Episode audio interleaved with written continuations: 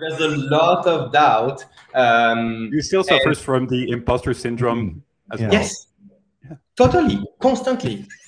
Like, like, like uh, I'm, I'm a fake and I don't belong. You know, constantly. Um, mm. But that's exactly why you yeah. want to continue growing. Yeah, because yeah, I think the moment you start feeling like I'm good, I know my stuff.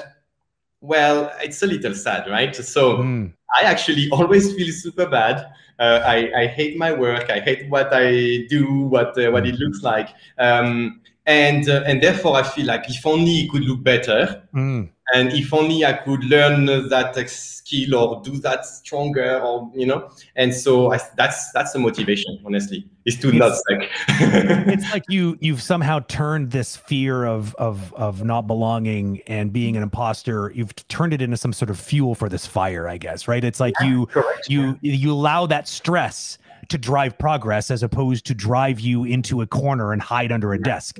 I think some people choose the latter and and you've chosen the former.